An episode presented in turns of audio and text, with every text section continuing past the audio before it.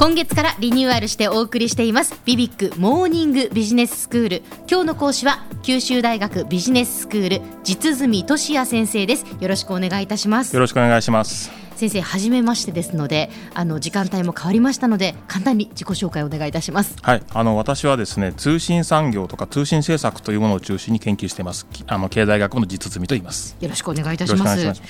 今日はどういうお話でしょうか？今日はですねオークションというものに関してちょっとお話ししようかなと思ってます。はい。小山さんオークションって使われたことありますか？いや使ったことはないです。ただあのオークションのニュースはよく番組でも扱っていますのでこのオークションでこれがいくらで落とされたっていう話はよく聞きます。そうですね。あのオークションっていうと、まあ、一番有名なのはサザビーズっていうところで開催される美術品のオークションで、えー、去年の5月だと例えばムンクの名画の「叫び」というものが、はい。えー、と1億1990万ドルっていう大体111億円ぐらいの値段で落とされたということがニュースになりました。えー、はいで我々の日常生活でも、まあ、そこまで高値というわけにはいきませんけども例えばいらなくなった日用品をネットオークションで売って思わぬ臨時収入というケースもあります。でこういった場合のオークションの目的というのはまあ、いろいろ目的あるんですけども一番大きなものはできるだけ高値で入させてもらって、うん、売り手、まあ、オークションを出してという人が最大の収入を得るというのは目的になります。はい。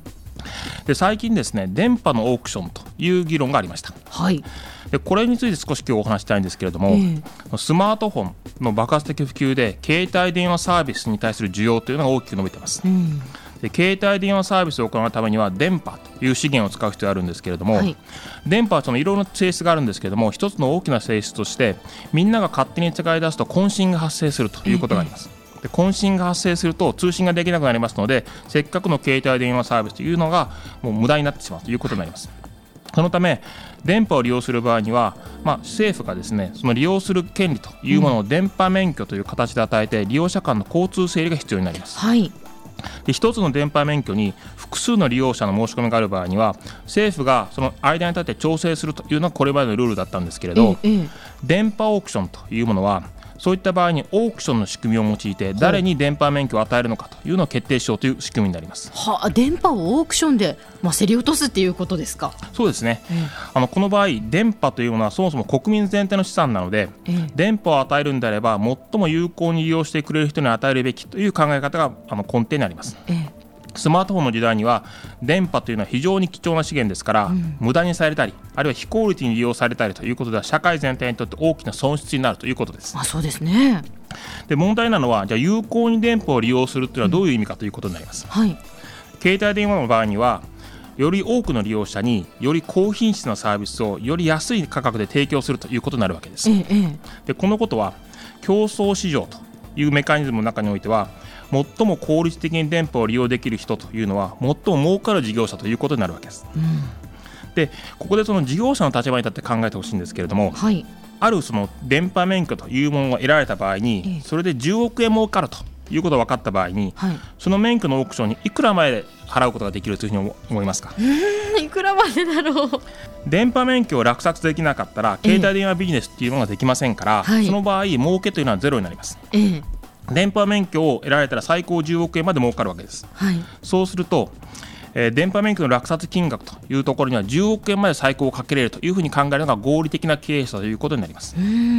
儲けの予想が20億円儲かるということであれば最高20億円まで入札するのが正しいというのが合理的な経営者ということになります。はいはいもちろんその最高額まで入札するとせっかくの儲けが太いますから、うん、そういうわけにいかないんですけどそうですね、例えばその値段が上昇するにつれて入札者の数が減っていくという競り上げ型のオークションっていうのがあります。はい、でこの場合は自分が最後の2人の入札者に残ってその後相手よりも1円でも高い入札額を出せればその電波を落札することができます。ええ、つまり自分の儲けがゼロになる最高額まで入札する必要はないということです。うん、この場合最も効率的でつまり最大の儲けを得られるというふうに思っている入札者は自分の次つまり2番目に効率的な事業者の最高入札額と、うん、自分のここまでならも入札できるという最高の金額の差に等しい儲けを確保できるということになります。はい、つまり電波オークションというのは入札額が釣り上がるというプロセスを通じて、最も儲ける力を持った携帯電話事業者つまり最も電波を効率的に利用できる人を選び出す仕組みということになります。ここでの大きなポイントというのは、うん、効率的な事業者が誰かというものが、政府が決める必要がないということです。技術が急速に進歩して市場が大きく変化しつつつまり10年前まで我々はモバイルインターネットとかモバイルブロードバンドというのもなかったんです、えー、でそれが今モバイルブロードバンドっていうのがインターネット利用の中心になっている。そういった市場が大きく変化しつつあるっていうのがインターネット世界になります、えー、政府の官僚、まあ、霞が関にいる政府の官僚には10年後の市場がどうなるかというのは正確に予視することはできません。なので数多くの民間の知恵と工夫を使って将来のあるべき姿将来どういうふうに電波を利用したら最も効率的な姿というのを描きましょうというのがオークションの仕組みということになります。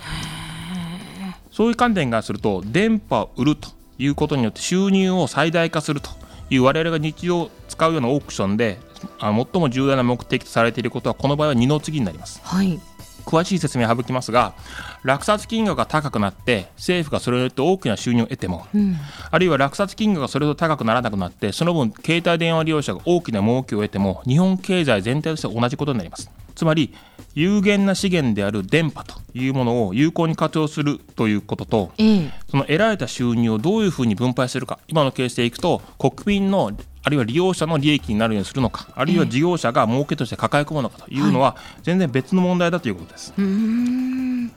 で電波オークションについてはさまざまな立場からさまざまな意見が表明されることがあります、はい、ただ私たちが日常生活で経験するオークションとはその目的とか仕組みが大きく異なりますから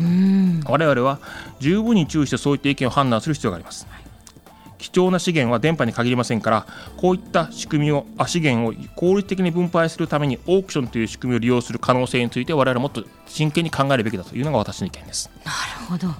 えー、先生今日のまとめをお願いいたします。えー、電波オークションっていうのは政府の収入の最大化というのは目的ではなくて効率的に電波を利用できる事業者の選択ということが大きな目的になります。しかもそれが官僚の力を借りることなく市場メカニズムによって自律的に達成できるというための仕組みになります。でこの仕組み自体はいろいろな応用が効きますから今後も活用のうちは増えてくるんだろうというふうに思います。そのオークションにこれから注目ということですね、えー、今日の講師は九州大学ビジネススクール実住俊也先生でした。どうもありがとうございました。ありがとうございました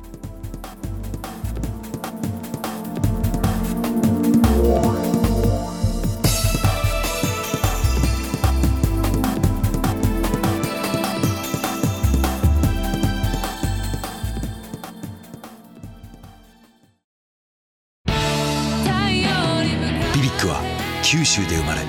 九州の人たちに光を届けています。九州のお客様が光り輝くように。それが QTnet の変わらない思いです。キラキラつながる QTnet。